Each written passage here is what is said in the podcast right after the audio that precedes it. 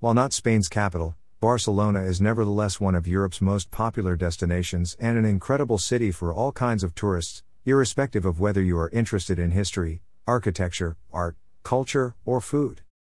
You may be thinking about where and how to stay in Barcelona if you're going to stay there. We are here to assist, no worries.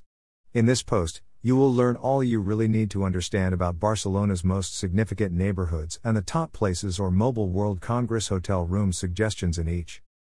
Barcelona is split into 10 of the recognized districts, each of which is very diverse. This post will propose five areas where you may stay if you first visit the city or merely want to be near the main attractions. Where and how to reside in Barcelona, finest Barcelona neighborhoods. Barcelona is a big town that's divided into many districts. We decided it would be best to lay out the most outstanding neighborhoods of Barcelona in the first place, and why we had each area its own atmosphere, as well as pros and drawbacks.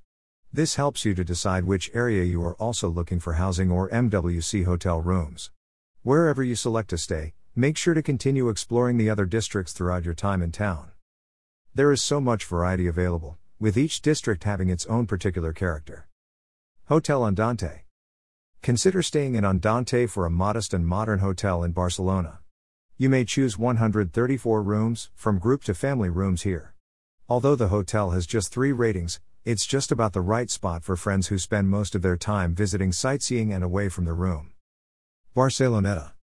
You can never get to the beach in Barceloneta beyond 5 minutes, so if you think the primary attraction in Barceloneta is the beach, you may check out Barceloneta accommodation.